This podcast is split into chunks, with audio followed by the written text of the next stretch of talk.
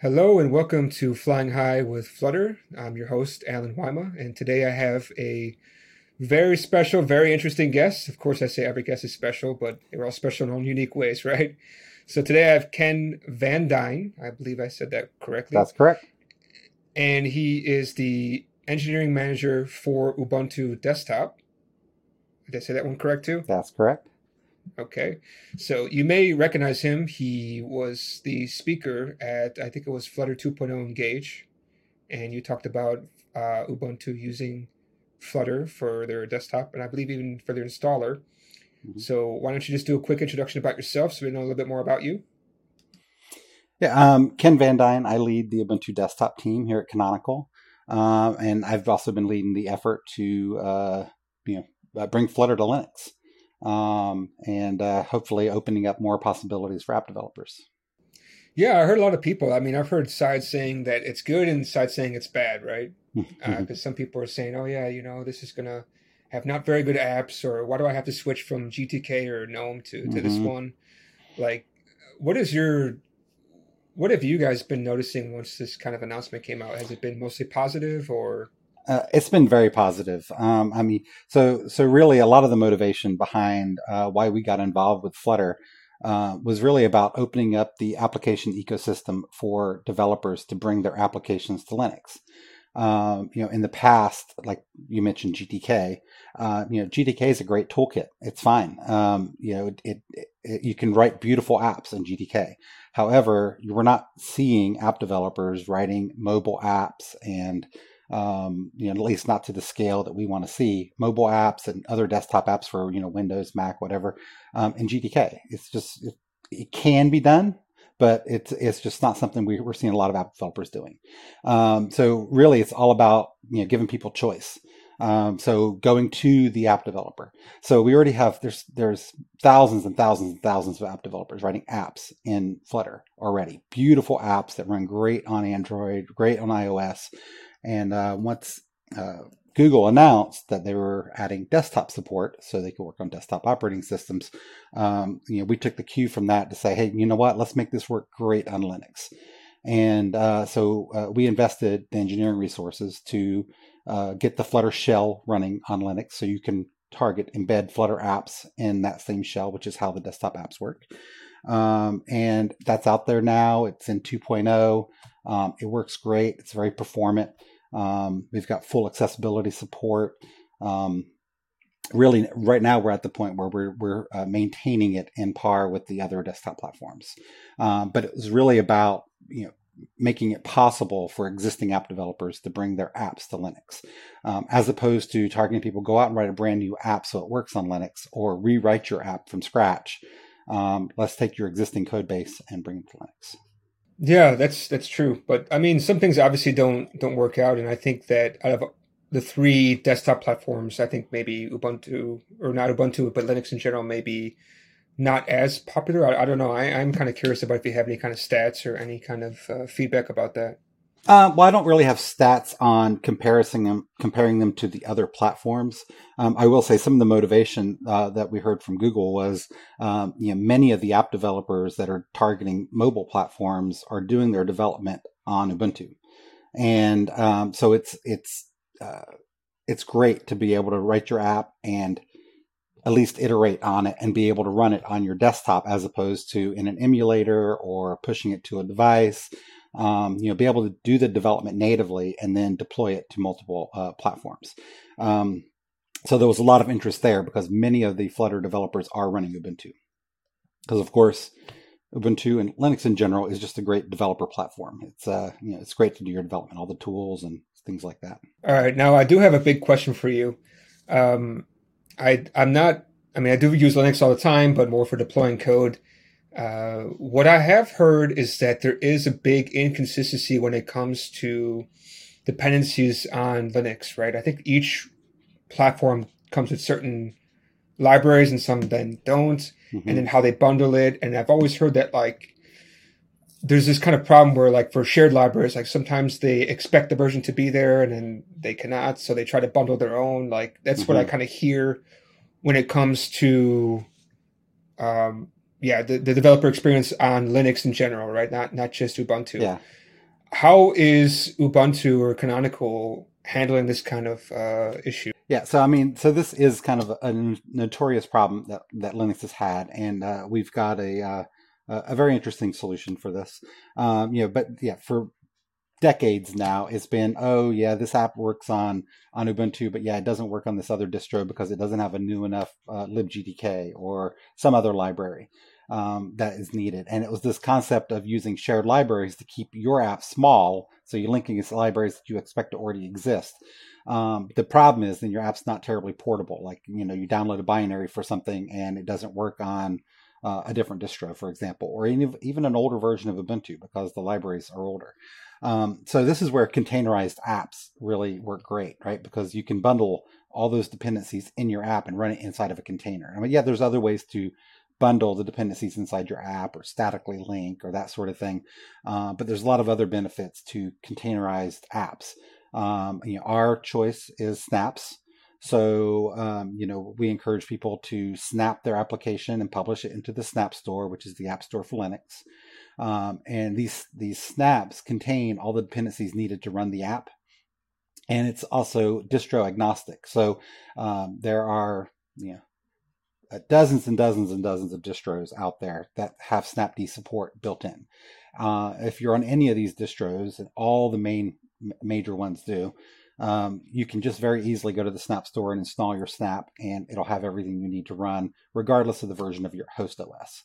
Um, so that's great. Plus, it gives you a lot of security because it runs inside of a sandbox and it's protected from the rest of your host. So it doesn't accidentally link against a library that maybe has been that may, may be malicious that's on your host, um, or you know accidentally link against a, a version that's not going to work the same way as you tested it. So you tested it with a certain set of dependencies, and then you deploy it on this other machine, and it doesn't have that dependency. It's always going to work the same regardless of the distro you're on. Um, but also, it's protected, so like you can you can have very fine grained controls. Like this app can't have access to my microphone um, and you know you, the user can choose to allow access or not uh, to the microphone. Just as an example, there's many examples of that. Um, you can also have an app that only works in Wayland. It doesn't actually you disconnect it from X, so it can't it does it can't talk to X11, which has a lot of security implications. Um, so there's there's a lot of fine grained controls in there. So uh, it's not only a containerized app, but it runs inside of a sandbox. So that's our preferred way for um, app developers to pa- package their applications. Um, and as far as uh, Flutter working on other distros, just Linux in general, uh, if you go to uh, flutter.dev, the recommended way to install Flutter is to install the snap. So uh, Flutter is published in the Snap Store as a snap itself, the SDK is. And if you install that, it includes everything you need to build. So if you choose the alternate install instructions to install Flutter on Linux, if you don't choose the default way, it tells you go, if you're on Ubuntu, go install all these packages. If you're on Fedora, go install all these build packages, things that are necessary to compile the application.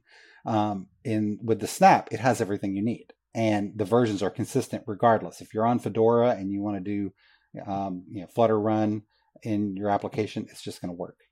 Um, it has everything you need bundled in. So there's a lot of power in that. So we package Flutter the same way we recommend packaging Flutter applications as well as with any application, for example. Um, so yeah, hopefully that answers your question.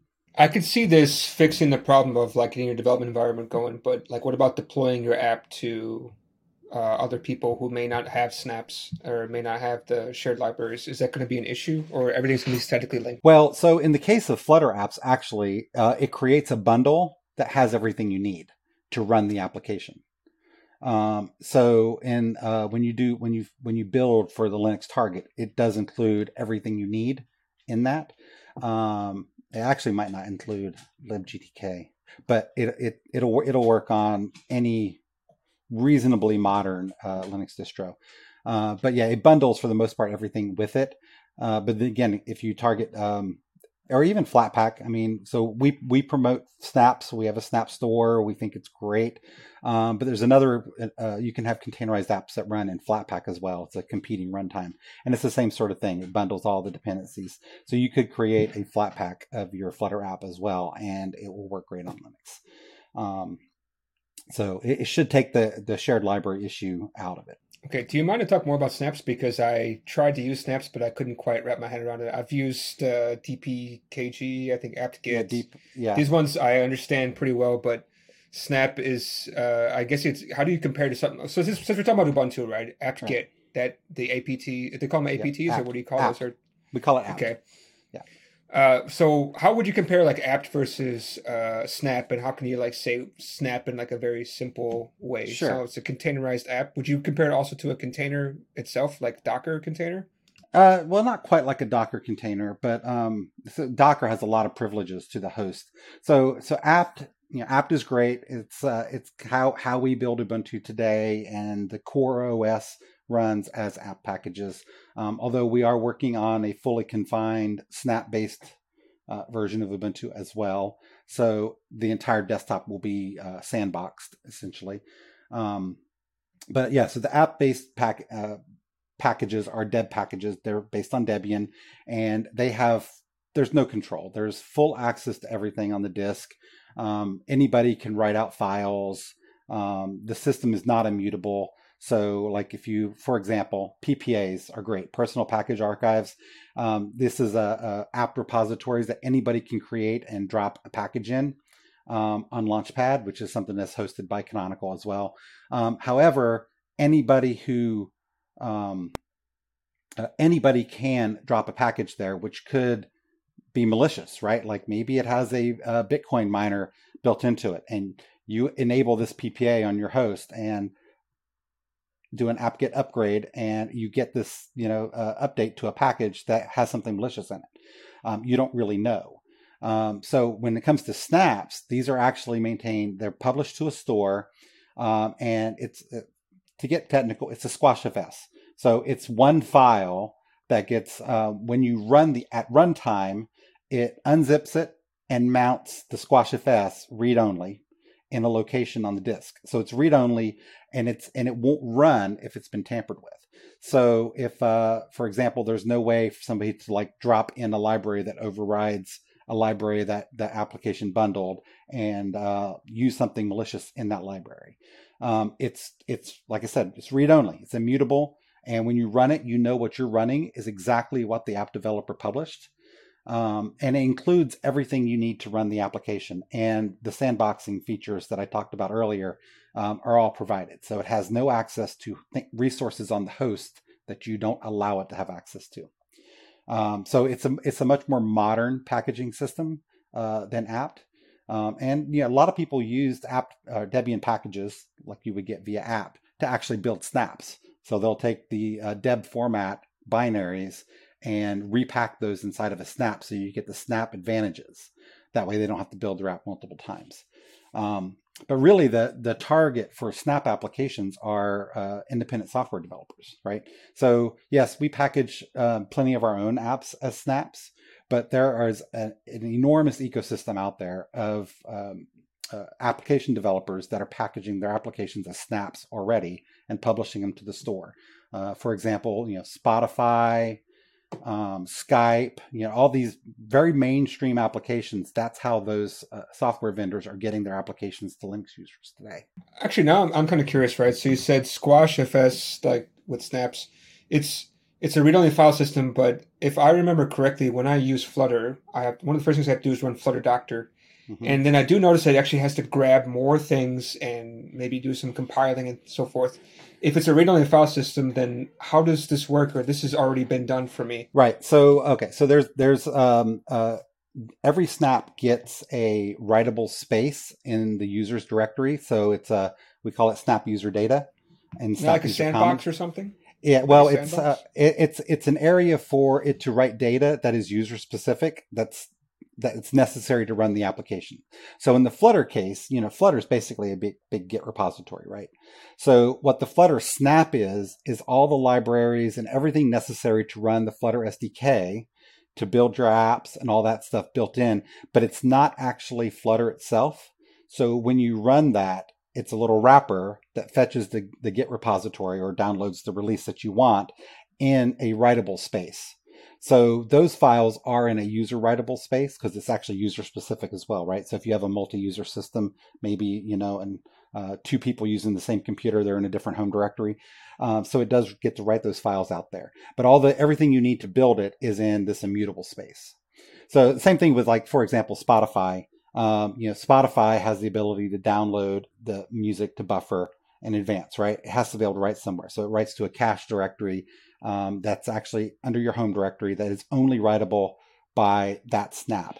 Um, the other interesting thing about that is this user writable space isn't shared across snaps. So if you have a, a Spotify snap and another snap that can play music, the other music app can't access the music that's in your Spotify library that it's downloaded. It's not they're, they're not accessible to each other.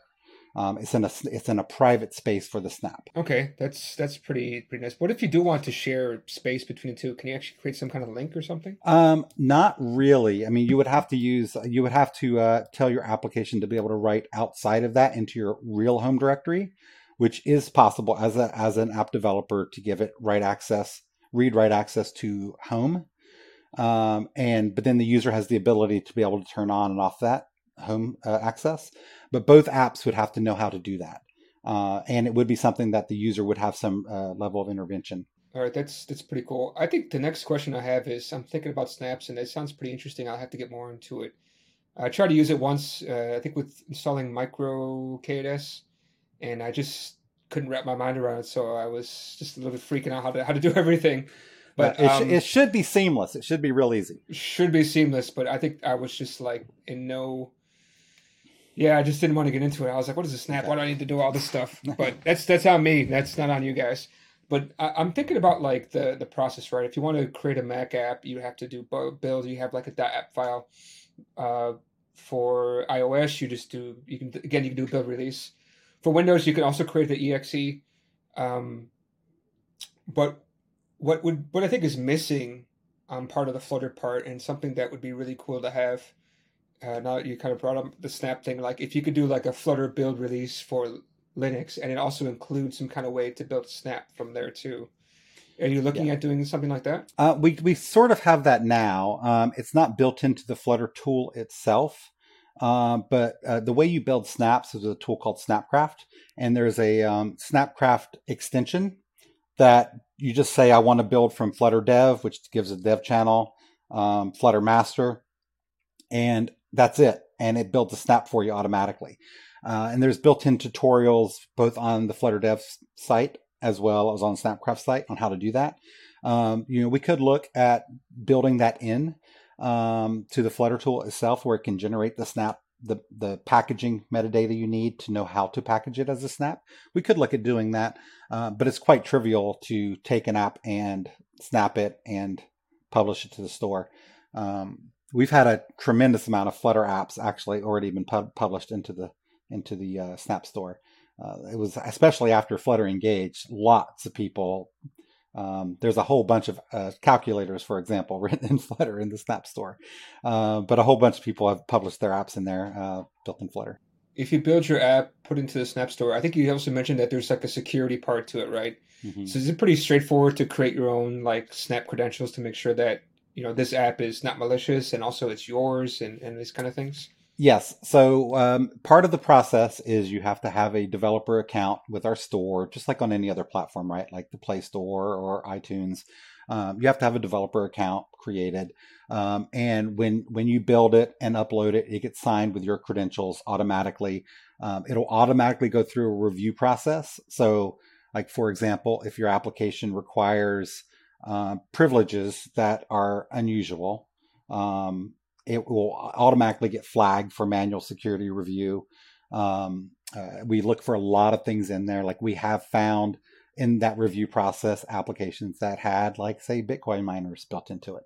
Um, so we, we've detected that stuff in the security reviews in the past and blocked them already. So there's a, there's a there's a review process the first time you publish it, and then as changes happen, it could trigger another another review in the future. Uh, but yeah, they're all signed by the individual uh, publisher. Okay. Uh, I think the next question I, I, have is it seems like the snap's pretty straightforward, and I think we talked a lot about it. Um, if I understand and remember correctly, uh, Canonical is actually looking to use Flutter as a desktop installer, right? Mm-hmm. So how does that work? Because I don't know, like how, how much of a runtime do you actually have at boot? Um, but then again, I'm thinking about live CD install, right? That that's kind of a live system, so it's built upon that, right? It's a full live system. So, I mean, it's a little bit of background on why we chose the uh, installer. So we have an uh, installer that looks very nice. It works great. It's called Ubiquity. Um, we've been using it for many, many years. Uh, parts of it were based on the Debian installer. Um, it's written in Python. Uh, the Debian installer was actually, um, you know, deprecated quite some time ago. Um, so we've been having to do. It's a lot of work to maintain Ubiquity going forward, um, and it was time to basically re- you know, replace that with something more modern. So, like and like you said, it is a full live system, right? So when you boot the boot it off of a USB stick, you get a full Ubuntu desktop environment. So you have everything you need at runtime. Uh, so we are using um, um, we're reusing a fair bit of in-house technology already. So our our server product uses an installer called Subiquity, um, which is the server installer, and it's you know been rewritten from scratch years ago, and it's it's great and it's very modular. It uses other technologies that we have for like writing out disk partitioning, um, uh, things that are used in some of our other product like MAAS, which is uh, uh, metal as a service, so it can you know de- knows how to deploy bits to disk. Other technologies that other products we have use. Um, Subiquity harnesses all of those. Uh, so the idea was we're going to write an, an uh, UI in Flutter that drives Subiquity. So we're reusing all the logic we already have in an existing installer. We're just giving you a GUI um, to to drive that. So you know, selecting which disk you want to install, disk partitioning, information about who you are, like your username, password, uh, where you're at in the world, and all of this is configurable. So depending on your workflow, uh, like for example, if you go buy a Lenovo with Ubuntu pre-installed, uh, you get the same installer experience, only it's a different set of screens because you're not installing it, you're configuring it for the first time. The bits are already on disk. So um, it'll it'll uh, give you a different a different workflow depending on what you're trying to do. Uh, another example of that is, um, assuming you've heard of WSL, Windows Subsystem for Linux. Um, yes. So uh, our out of the box experience currently is actually using Subiquity, the same installer that we use for the server product. Then it asks you, if, you know, like what's your username, things like that. Um, a few checkboxes to check. It's a very simple experience. Um, but now that we have graphical apps in WSL, we are adding different set of screens to the Ubuntu desktop installer for the WSL out of the box experience. So when you configure WSL on Windows for the first time, you will get a, a GUI written in Flutter, and it's the same code base that we're using for the desktop installer. It's just configuring WSL. Um, so it's a very flexible sort of a system there.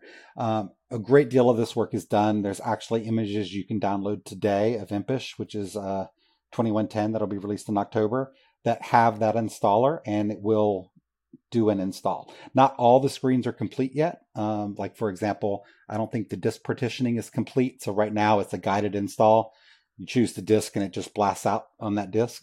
Um, but we have a lot of stuff in flight that is uh, coming coming together very nicely. So when do you think you'll actually complete the whole process of replacing your installer? So we will have images available um, of Ubuntu 2110 in October that use the Flutter-based installer. Um, I, we're not sure yet if it will be in our default images or just alternate images that people can test with. Um, it depends on how much really comes together. There's a, a, lot of pieces, and we have to make sure that it works on a really wide range of hardware. A lot of testing involved, um, and releases October 14th. So uh, it's coming up pretty quickly. So if if we're not quite comfortable with it yet being the default, we will have alternate images that people can download and test for us. Um, but it will definitely be the default experience in 2204, which will be our next LTS, which is our long-term supported releases. Uh, which is really what actually most people install when they install Ubuntu is they install the LTS releases. Um, so we we do, in case you're not familiar with our release processes, every six months we have an Ubuntu release. Every two years, that release is an LTS. So the interim releases we support for nine months. Um, so what we have coming up in October is an interim release, 2110. Um, 2204 will be released in April, and that's our next LTS long term supported release. So our goal is to definitely have the new installer in the LTS, hopefully in the interim release this October. Sounds pretty exciting, right? Do you, can you imagine like seeing all this hard work you guys are putting in and actually watching somebody flow through the whole process? Yeah, it's it must great. Be very that, exciting. One of the one of the most exciting things about it actually is uh, once we started talking about the new installer being written in Flutter, uh, we had an influx of PRs. A whole bunch of people started. I mean, to me, an installer is not a very exciting piece of code to to work on, right? Because you only experience it once when you're installing the system. You never run it again. Um, but uh, a whole bunch of people started uh, submitting PRs um, and getting involved in it because we had all the, of course, you know, we're a fully open source company. So we had all of the designs for all the screens published on GitHub as issues so people could find them. And we just had people coming out of the woodwork work, saying, I'm going to work on this and uh, grabbing a screen to implement. Um, it's been, it's been great. So, so right now, actually, people are, how, how much of the work is actually in house versus how much of the work is coming from out, out of house? I, uh, it's hard to say on a per, per percentage wise. Um, but you know, I think last I looked, we had had 13 external contributors contribute to the installer that that do not work for Canonical. But how many people actually contribute to it from within Canonical then? If it's 13 without, or you don't know? Four or five um, regular contributors um, from inside of Canonical. I, I, I'm actually kind of curious though. So like how I mean, you've been working with Ubiquity for a while. It's been working out well. I think it was just a big surprise to the whole community when you guys were like, "We're working on this," and then you just kind of dropped it, right? So, I mean, how was the flow with inserting this in, right? Because you're replacing basically one technology with another. Mm-hmm. Although I guess you slowly just were changing screen by screen and using Flutter to call into the native code, or, well, or how does it no? Work? So we're we're calling into Subiquity, which is something the desktop product didn't use before. So Ubiquity was the desktop installer Subiquity was used for our server product, um, and it had no GUI. It was all terminal based kind of thing. It was a TUI. Um, but uh, so essentially, what we're doing is that Subiquity provides an API that the Flutter app can call various endpoints and actually do the hard work. So now we're we're leveraging existing work that was done for our server product um, for the desktop installer. So uh, a lot of a lot of that hard work under the covers was was already done. Um, a bit of the work has been refactoring it so it could be driven from an external um, client. Uh, it wasn't really originally designed to be driven that way. However, all the code was there to do that. Um, the the old installer was just one thing. It was Ubiquity. It was completely self-contained. It had all the business logic. It had all the actual integration work to you know write the bits out to disk configure your Wi-Fi. All of that was written inside the one app. Now we have a good abstraction there. So we have the, the thing doing the real guts of the work being separate um, and a UI that drives that. Okay, if I found the right repository, it looks like 98% of Subiquity is actually done in Python, though. I, yeah, I mean, Subiquity is thinking... Python. Okay, so there's no plans to change this into Dart, so it's more no. native, maybe more quick. No, no, no. It's it's uh, and this is a great. It's a great code base and very mature. It's been used in lots of products. Uh, no, we're we're not we're not looking to change Subiquity, um, but we're very happy with Dart and Flutter for creating the installer on top of it. Okay. All right, I'm a little bit surprised, but uh, I have to take a, a, look some more. I I never heard of Subiquity. I do remember hearing the word ubiquity uh, yeah. before, though. Yeah, but ubiquity and subiquity aren't related in any means. Ubiquity predated subiquity a lot by a long by a long time. Um, uh, ubiquity, if you installed Ubuntu today, that's the the UI you see is Ubiquity, and it has all the logic built into the app. Um, Subiquity is much more modern, um, and but it's only been used in the server product in the past. So, is there a reason why their names are so similar? Is it just mm. just happens? I think it's just because people were familiar with Ubiquity, and I don't know. I, I don't know the the the uh, lineage of the name there. Okay, uh, I think she, I think you know this has been the longest I've actually talked about topic without talking about you, right? So I would like to know more about you, like who who you are, right? Okay. So how do you how did you get into programming to begin with, right? Because I'm guessing that you probably started off as a programmer yeah. before you became engineering manager, right? Yes. Um, so I mean, really, the reason why I got started, I can go all the way back to my childhood. When I was a kid, um, I was one of these kids that when I got a toy, the first thing I did with my toy was take it apart um, and put it back together again because I had to know how everything worked. I was always really curious. Um, so the same thing happened, you know, when I when I got a computer, I took it apart and um, yeah, I, but I always found computer hardware to be kind of boring. I put it back together again. Yeah, it's you know, it's components. Um, but then I started getting really curious about the software. Um, and of course, you know, this was, you know, late 1992. Um, Windows 3 um, was the OS that came on my computer, and none of the code was available. Um, it was uh, wasn't multitasking, so like if you switched windows, the other window froze, you know, um, and nothing would update. And I was very curious about that sort of thing. And uh, I called my ISP at the time. Um, I was living in Northern California and ask them how, because you know, the way my ISP worked is to check email, you would telnet into a server and run Pine for your email. Um, and it had Screen, which is a great application for when you when you're in a terminal to basically have multiple windows. So you can use keyboard commands to switch windows. So I could like search stuff with Gopher um, yeah, yes, I'm an old guy. You can see the gray beard. I could search stuff with Gopher and switch while my search is going on. I could switch back to my email, look at my email.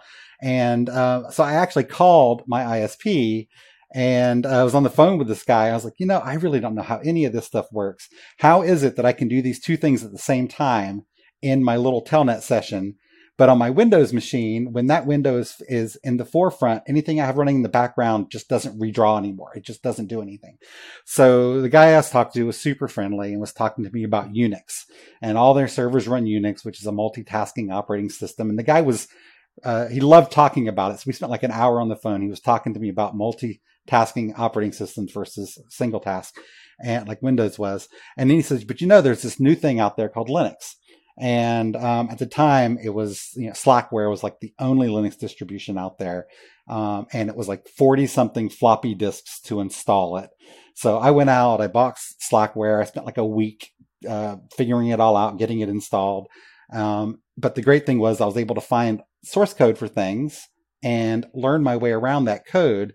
Uh, yeah, I was only yeah, 19 years old, and uh, I was able to dig around, find things, change things. I learned how to compile stuff just out of curiosity. And that's kind of where it all started. Um, and honestly, I've used nothing but Linux ever since. So uh, it was like kernel was like 0.91 or something like that um, for the Linux kernel at the time. And I've been very fortunate. All the jobs I've had in my career have been all Linux based. Um, I've been Canonical for over 12 years now. And I love what I do. I love open source. I love the, the fact that we can get under the covers and see what applications are doing. Um, you can you can trust applications because the source code is out there. Uh, and I'm a big believer of that sort of thing. So yeah, it was really my tinkerer kind of uh, curiosity that got me into software because I love being able to see how things work.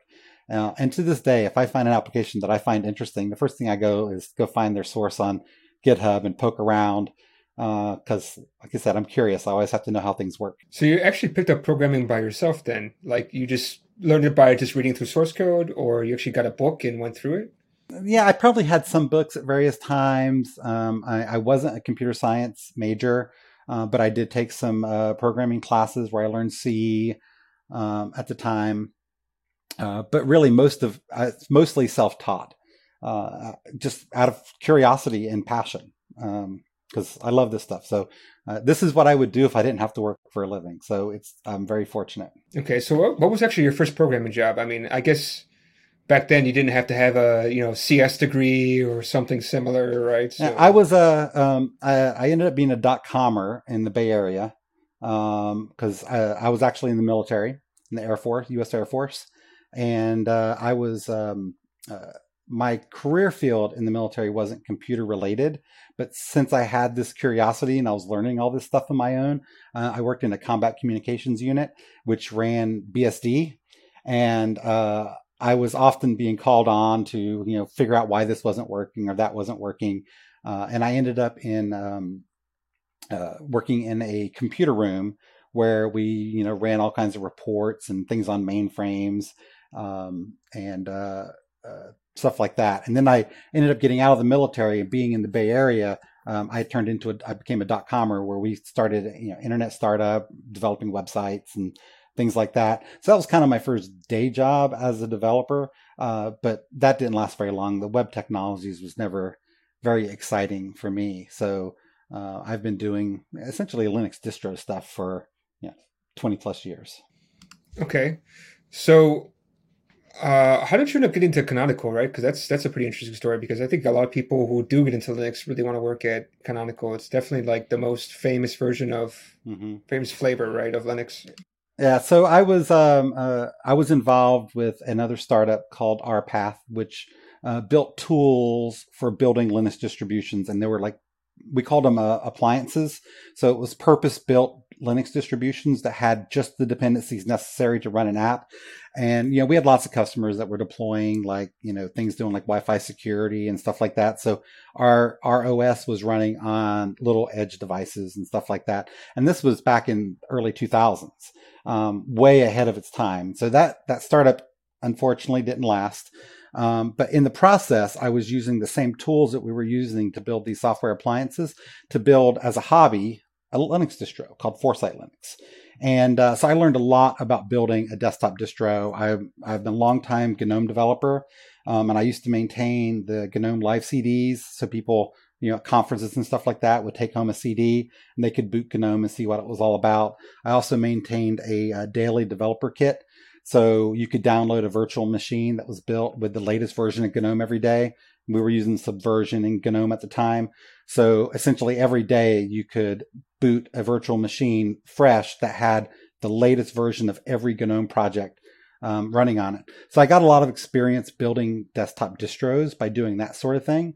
Um, so when RPath kind of fell apart um, and I was looking for work, you know, I uh, you know tweeted that hey, time to ref- uh, brush up my resume, and uh, I got a phone call a few minutes later by a good friend of mine that worked at Canonical. And um, so I started, you know, I applied then. So I kind of had an in because I knew a lot of people that worked at Canonical long before I worked here, uh, really just from uh, getting to know people in the open source community. So, um, you know, meeting them at conferences, people I hung out with, things that we, we worked on stuff together. So I had a lot of connections. Okay, so basically, the listening to you, it sounds like make a lot of friends in many places. They may be helping you out. Yeah, yeah. I mean, so uh, the the, the key thing I like to tell people is, you know, do what you love because if you do what you love, uh, people will see that. And um, uh, so, like helping people out in the community, you know, be passionate about what you're doing um, is is a bit contagious, right? So, you know, I'd be out talking about what we were doing at conferences and things like that, and hanging out with people at these conferences, um, just talking to people on IRC all the time. And you get to know people in surprising places like you might not have any idea where they're actually working. Um, so it, it's but again if you love what you're doing it, people are going to see that and uh, it makes a big difference.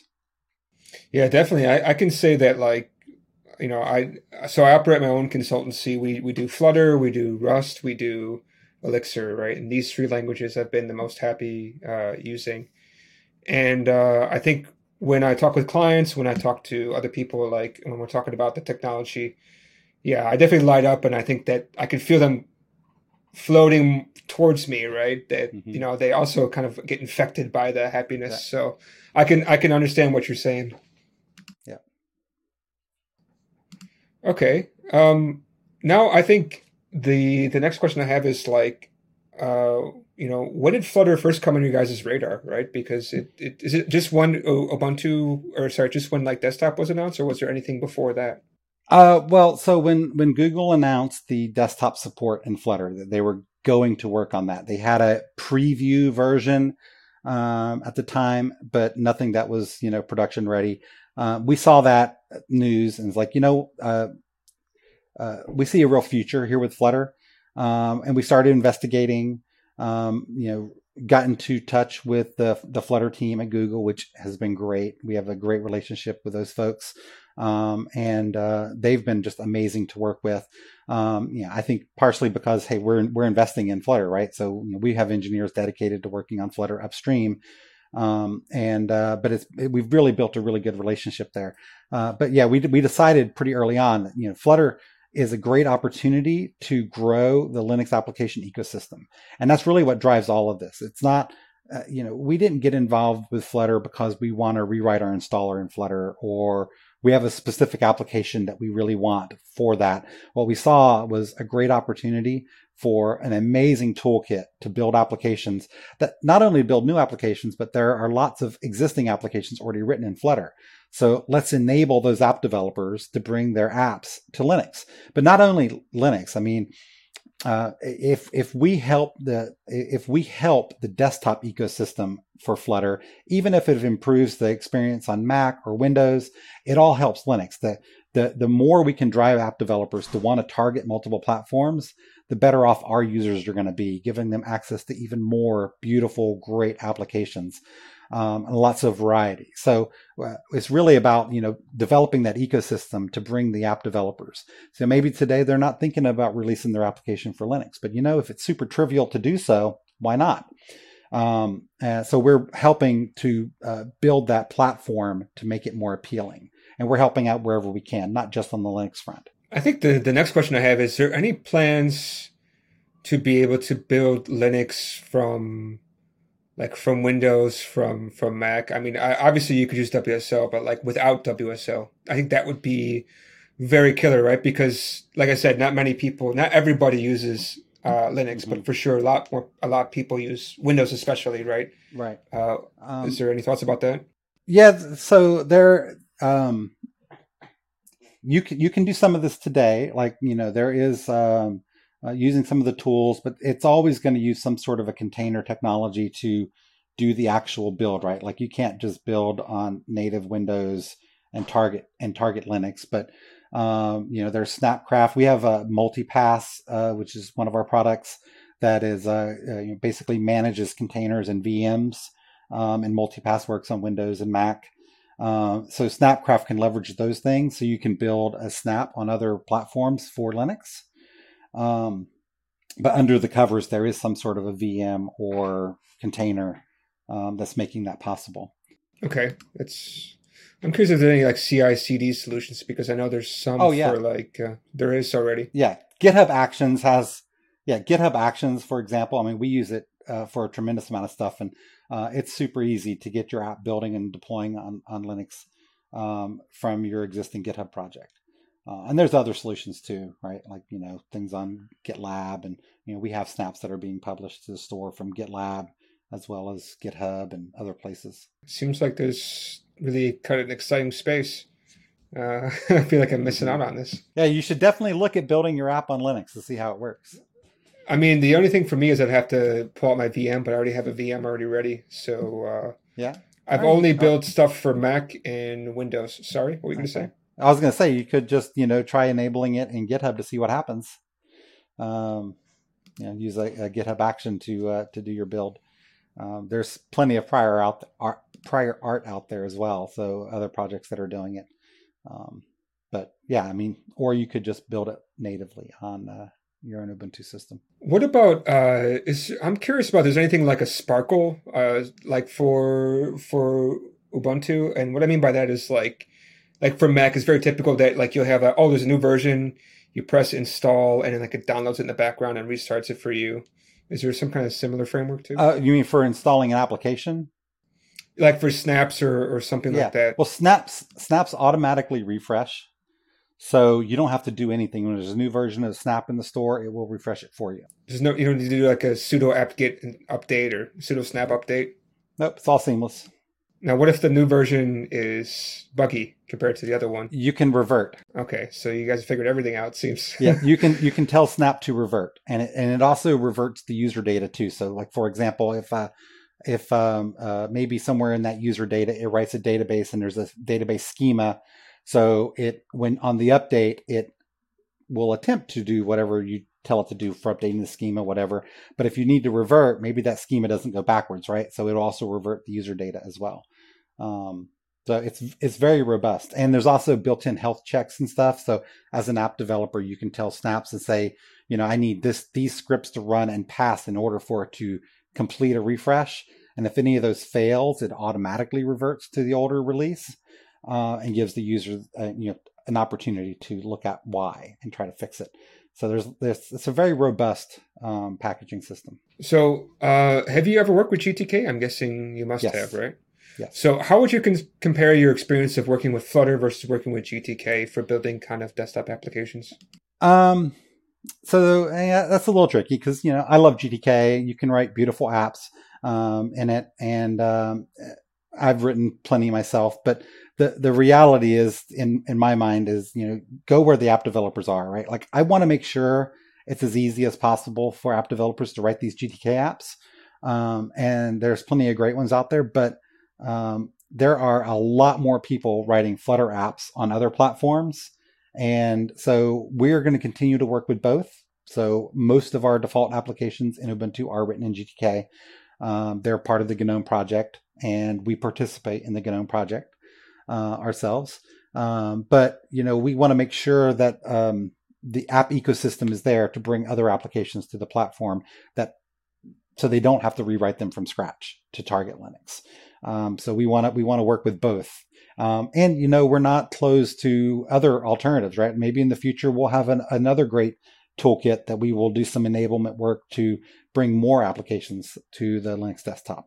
Uh, right now, our efforts are in Flutter, and we're not going to drop that. We will continue to investing invest in Flutter, but we could eventually, you know, invest in some other platforms as well. It's all about building the app ecosystem and, and bringing app developers to the platform. Now, let me ask you, after working with Flutter for a while, like you said, you work with GTK. I'm guessing you probably work some with GNOME too, right? Mm-hmm. So, like, if you were to build an app today after your experience, right? I, I, obviously, maybe you would pick Flutter because you've been working with it more. But I'm saying from your experience, from your, your time with each one, which one would you kind of reach for if you had to build some some kind of desktop UI? I would I would go to Flutter. I mean, so honestly, one of the for me personally, one of the the most appealing things about Flutter is the tooling. Um, you know, there's some great tooling in GNOME Builder for building GNOME apps. Um, don't get me wrong; it's beautiful, it's very powerful, it works really well. Um, however, it's so amazing to be able to use like VS Code with a Flutter app with Hot Reload. You know, I can plug my phone in and hot reload the app on my phone as well, uh, on my Android phone. it's so cool to be able to do that. I mean, it's the tooling is one of the things that really sets Flutter apart. It's not so much the Dart language or um, you know the great widgets. Um, it's it's the whole it's the whole package, right? You get this great tooling, and maybe if you prefer working with Android Studio or VS Code, or honestly, most of the time I just work with Vim because I'm an I'm an old school guy, but I still use VS Code sometimes too. But the hot hot reload and those kinds of uh, built-in features are just amazing. And uh, so the, it is my go-to is Flutter. Okay, uh, actually, I'm kind of curious about. I, I, if I remember correctly, there's Ubuntu Touch, right? Does Flutter run on Ubuntu Touch? Good question, actually. Uh, so I did I did work on Ubuntu Touch in the past. So I was on the phone team for a while while Ubuntu was working on that. Um, uh, it's since been it's being maintained now by UBports, um, and I do have still have a device in my house that is running UBports. Um, I don't think there's any reason why Flutter wouldn't work. Um, it would just need to be packaged for it, um, but it should work. Okay, this is just curious. Uh, I, I also have another question too. Um, for so if you're working with embedded Linux, right? So how good is the support too? Because I'm thinking about like the infotainment systems from Toyota. Mm-hmm. Obviously, I think they're running some version of Linux. Mm-hmm. So I'm guessing the support. You guys also must be giving quite a bit of support to them too, right? Or is there kind of like a cross collaboration or anything? Some. I mean, we've obviously talked to them, but uh, and I you know can't diverge divulge information there really. But yes, it is Linux, and uh, we're sharing a lot of the same technologies. Okay, so that's pretty exciting. I'm I'm I'm just more so happy to hear that you know you that there is you know people working together on this one right for the greater good and i think that's really amazing yeah. Yeah, we've worked with some other partners as well that are doing not only infotainment systems, but um, you know, uh, field devices and things like that, where they're creating Flutter UIs. Um, and obviously, when you have a system like that, they're almost always running some variant of Linux. So um, uh, a lot of these are using packages that we've been creating. Um, so, like if you look under on PubDev, we have a whole bunch of Dart packages that we've been creating um, we've been in, uh, investing a lot in building up this uh, library of packages that make it easier to do integration work on Linux. Um, partially because we're hoping some more Flutter or Dart uh, packages out there will create Linux platform interfaces. Uh, so we're trying to make that easier. Like so, for example, dbus is a IPC system for Linux. It's the most common way for you know message passing um, in in the Linux space. We created a dbus Dart package, which has gotten a tremendous amount of visibility on PubDev, um, and a lot of people are using that uh, so to build other things. Um, BlueZ for Bluetooth support. So, you know, we're seeing more plugins getting access to that sort of thing. So, you know, my goal is to say you have an application and you need to be able to talk Bluetooth. Use the same APIs that you would use for Android. Uh, just the Linux platform interface wraps our BlueZ package because we know how to talk to Bluetooth on Linux. Um, so we're building that ecosystem at that level so others can can integrate there. Um, so that's a, a, great way to get involved too. If uh, if you're a, a plugin developer, um, take a look at what we've done to enable your plugins to work on Linux. It'd be uh, well appreciated and a welcome addition. Yeah, I, I, do remember a lot of people asking questions about how to use Bluetooth, so that's pretty cool. You have BlueZ. Mm-hmm. I was trying to see if you guys had an, what's your account on here, so I can actually link it in the show notes, but I haven't um, seen like a name on BlueZ. But I can click on repository and I can see that it's canonical. Yeah, we don't have a we don't have a verified publisher account yet on PubDev. Mm. Uh, it's in the works, but you know we don't want uh, an account like that linked to an individual within the company. So our you know we have a ticket open with our IS department that is going to handle the um, you know getting a common publisher set up. So that's in the works now. So all of these will be published by the same um, account in the future. But yeah, if you look at some of the people that are published these and look at all their packages, um, you'll get an, an idea of what we've been publishing. So the nice part about doing our show live is that we do get audience questions. So I actually have two oh, questions. Awesome. Yeah, I mean it's it's nice having this feeling, right? Superstar. uh, but very good question is Has Canonical contributed to any non-Linux specific features in Flutter? Uh, yes. Um, in fact, we're working on something uh, right now. Um, it's very exciting, but uh, multi-window support is something the Flutter team has wanted for quite some time and uh, we are investing in that. So we have a team of folks that you know, and you mentioned Ubuntu Touch. Um, some of the people who worked on the Unity work that we had for multi-window experiences on mobile and convergent devices like tablets and things like that. Um, you know, they're still around at Canonical, and we learned a lot from that. So um, they've specced out an API, and we're in discussions right now with the Flutter team at Google on finalizing that API. And once it's finalized, we're going to do that implementation work in Flutter for multi window support. And we're not only doing it for Linux, we're doing it for all the desktop platforms. Um, this back to what I was saying earlier. You know, if we make it appealing to publish your app on Windows, um, also publishing it on Linux is a no brainer, right? So um, we, we need to improve the platform for everybody uh, in order to do that. And I think multi window is an area where we have the expertise to do that work and we plan to do that. Yeah, that sounds like really exciting because I know that's something I would definitely love to have. Mm-hmm. Uh, another question we have is: Can I target my app for Raspberry Pi? Yes, you can. I think m- most things is I think most Raspberry Pis are running 64-bit, right? AMD 64. Uh, ARM ARM 64, and yeah. um, uh, uh, it it was relatively recent that the Flutter engine started to be published for ARM 64, but we were really pushing for that because that's important. We need our installer, for example, to be able to run an ARM 64. Um, so yes, I have a number of Flutter apps that I am running on my Raspberry Pi um, here. How's the resources on on that? Is it pretty intensive to run Flutter or not? Because I know Skia has got it's a little bit intensive now. Um, it's not too bad on a uh, on a modern Pi um, that has the graphics. Um, it it performs pretty well. I mean, uh, it could be better, of course, but it's on par with you know any sort of like GL application, right? Um, so even a GTK app that leverages any sort of GL uh, will have similar performance as far as you know rendering and things like that. Uh, but Flutter really performs very well in that in that case. Okay. Um, I think this is a really great question. Is how can others get involved uh, in Flutter on Linux? Yes, that is a great question. Um, so we would love people to uh, to help us look at uh, Flutter plugins and things like that um, to uh, add more Linux platform interfaces. So things like, for example, Bluetooth. Um, you know, exposing that in more common APIs, great way to get involved. There are many, many packages out there on PubDev that would be really interesting to have Linux platform support. And we hope we've provided um, the things that require the most Linux knowledge there as Dart packages um, that should make those things relatively trivial. But it would be a great way for people to get involved is to take some um, packages out there that you already may use in your applications and help port those to add Linux support in those packages that might not be there today. Quite a few of them are there already, uh, but that would be a great way to get involved. Um, there's, you know, obviously we have a um, our own application like the installer people could get involved with. Uh, there's Yaru, which is our the Ubuntu style.